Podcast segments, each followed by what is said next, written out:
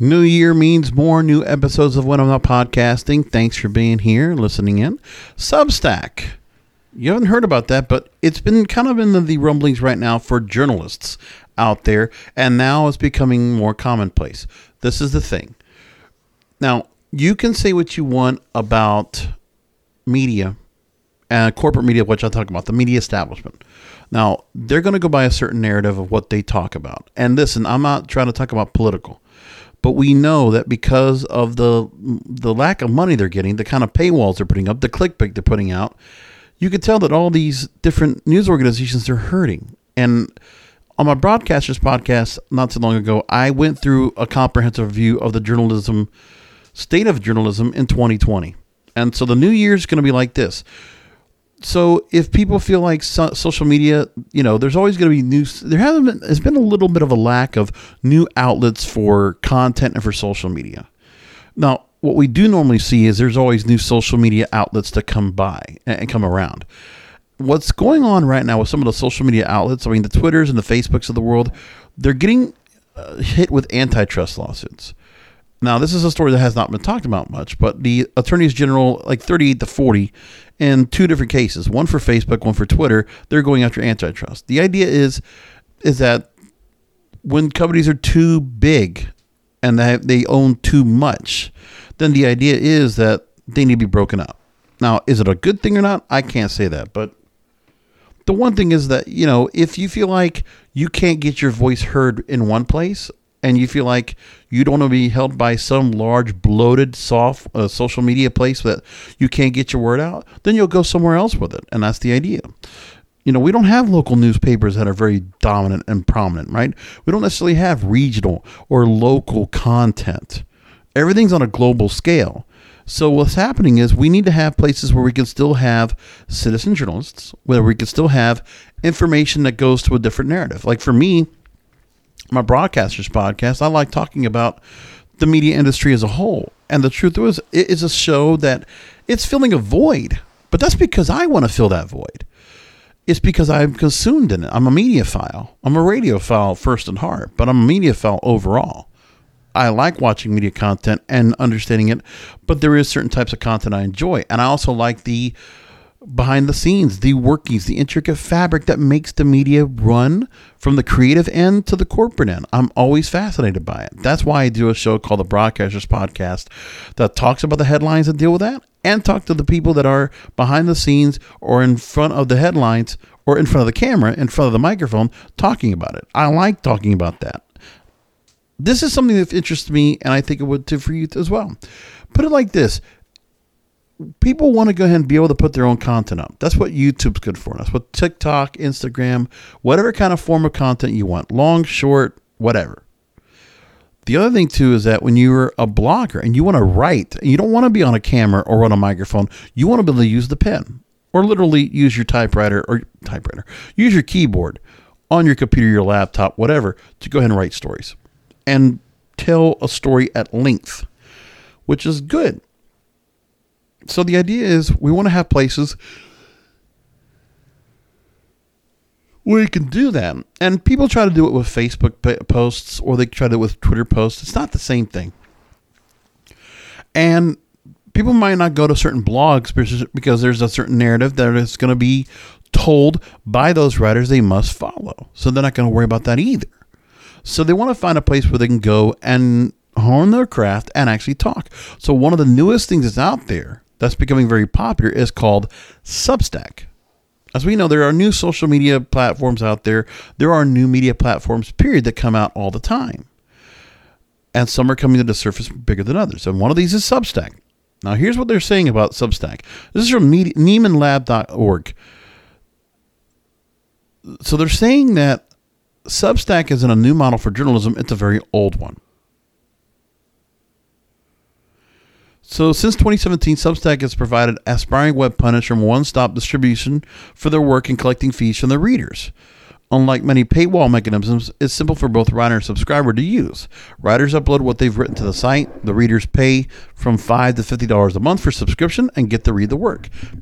It's kind of the writers' only, only fans, isn't it? So, enticed from the independence from editorial oversight Substack offers, there are a number of people that have decided to go ahead and jump on who are prominent reporters in the media field. Andrew Sullivan, Glenn, Glenn Greenwald, Anne Helen Petersen, and Matthew Yglesias, with a Y and an I. They're now striking out on their own. They've also helped to, Substack's also helped to elevate a few commentators. So the co-founder is Heather, uh, it's me, Hamish McKenzie, excuse me, and he's made a promise to an earlier journalistic revolution, likening Substack to the penny papers of the 1830s when printers exploited new technology to make newspapers cheap and ubiquitous. Those newspapers sold on the street for a penny and were the first to exploit mass advertising to lower per- newspapers' purchase prices. Proliferating throughout the United States, they launched a new media era. So, according to this writer that wrote the story for Nieman Lab, they say that they believe journalism's history offers more context for considering Substack's future. If it is successful, it will remind news consumers they are paying for good journalism, that paying for good journalism is worth it. But if their pricing precludes widespread distribution of its news and commentary, its value as a public service wouldn't be fully recognized. But again, we're not worried about that so much. I mean, again, this is you know, if you're putting out free content, that's meant to be a public service. But this is paid for content. I mean, it's a different story. It's just, you know, you are following the story writer. It's an opinion. It could be news, news based on the information they gather, and then you determine it from there. But again, it's not them representing a publication. The publications need to be serving the public good. But the individual writers, they might have an opinion towards their pieces or towards their stories, unless they offer more than enough contextual analysis or they offer enough sources and then they're not offering any kind of opinionated dialogue within their stories. Some of them are doing that right now, and that's great. Now, Substack isn't prioritizing advertising revenue and pricing content at recurring subscription levels. It's restricting, rather than expanding, access to news and commentary that for a long time, news organizations have traditionally provided free on the web. Well, here's what's going on. Okay? Uh, what's happening is people don't want to, they can get free news all they want, but people are now willing to dig for news because the news that's out there from the, the mainstream corporate media establishment they're not trusting it. Again, we've seen the stories that the trust in news media is at all time low. People don't trust the media anymore. They don't trust the bigger sources, the bigger papers, because those are made for money. They're made to be making money with. Meanwhile, people want to go and hear real content that's not based on how many clicks you get. It's based on the story itself and getting the story out there in a source that can be found. That's more important. That's why Substack's the most so important right here. That's why I think it's a quite an important resource. So people are willing. Again, it's just like we're watching network TV. People don't want to consume network TV. It's for free. You're watching ads with it. Well, they don't want to watch with ads. Substack's basically following the same model that most of the others other technological models, the linear, non-linear models of the digital disruption. Right, streaming media, streaming music. Now you have you know, paid content. The same idea where OnlyFans or Patreon came from, it's the same idea here. You're paying for premium quality content from people that, you know, if you followed their stories or followed their news before, you trust them. And now you have an added level of trust because they're not working with some big outlet having to follow the narrative of the editors in chief who are also being told what to do. Nobody has any real autonomy at a newspaper. New York Times, Washington Times, you know, pick a big newspaper around the country, around the world. You know, these people are not they're not Woodward and Bernstein anymore from All the President's Men or the Pentagon Papers or whatever, things like that. We're not getting that anymore. We're not getting people that are doing like traditional investigative journalism. Some of those people do books and they do lots of books. But again, we're trying to get stories out there that are here and now. That's what some of these people are trying to do that help. And of course, they still have their sources, they still have their ways, their means, and there's a trust for the sources to get their word out if they're going this route. It's very important. We go along more into the Nieman Lab story. History has shown that the economic basis of American journalism is deeply entangled with its style and tone. While one primary, primary revenue source replaces another, much larger evolutions in the information environment occur. Now they go into some history going back And moving along, they say that there are more recent antecedents to Substack's go it yourself ethos. Blogging, which proliferated in the US media ecosystem earlier this century, encouraged profuse and diverse news commentary. Blogs revived the opinionated incentive that James Gordon Bennett loved to publish in The Herald. But they also served as a vital, vital fact checking mechanism for American journalism. The direct parallel between blogging and Substack's platform has been widely noted so they put a little subsect that says information doesn't want to be free. Even if Substack proves simply an updated blogging service with an uncom- um, uncomplicated toll booth, it still represents improvement over the tip jar financing model and reader appeals that have revealed the financial weakness of all but the most famous blogs. Remember, people didn't have their own blogs. But then again, it's the well of the, those blogs are meant to be monetized. This is a subscription model. So it's being controlled and, you know, they're not trying to editorialize the content. Is people want to go and listen, they want to read it, they'll pay for it. Just like they find a paper, do the same thing. They pay like a monthly fee. It would be the same kind of money they would have spent on newspapers back in the day. Because people, I think, are starting to realize we want to get back to paying for our news. We'll pay a certain amount. We'll invest in good news.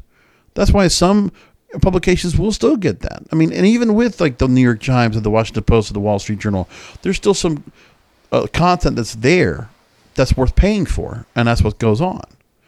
But then some of the stories we get out there that are easily accessible, that are for free, that you could read on their website, or you know go out and look for that somebody will also report on.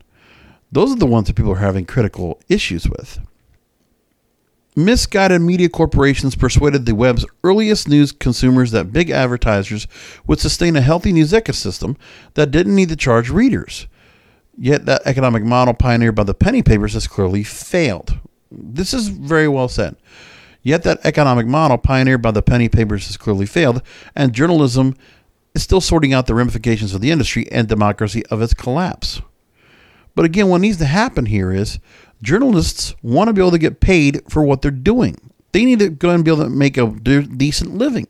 So if they get enough subscribers to their Substack uh, user accounts, then that's what's going to work.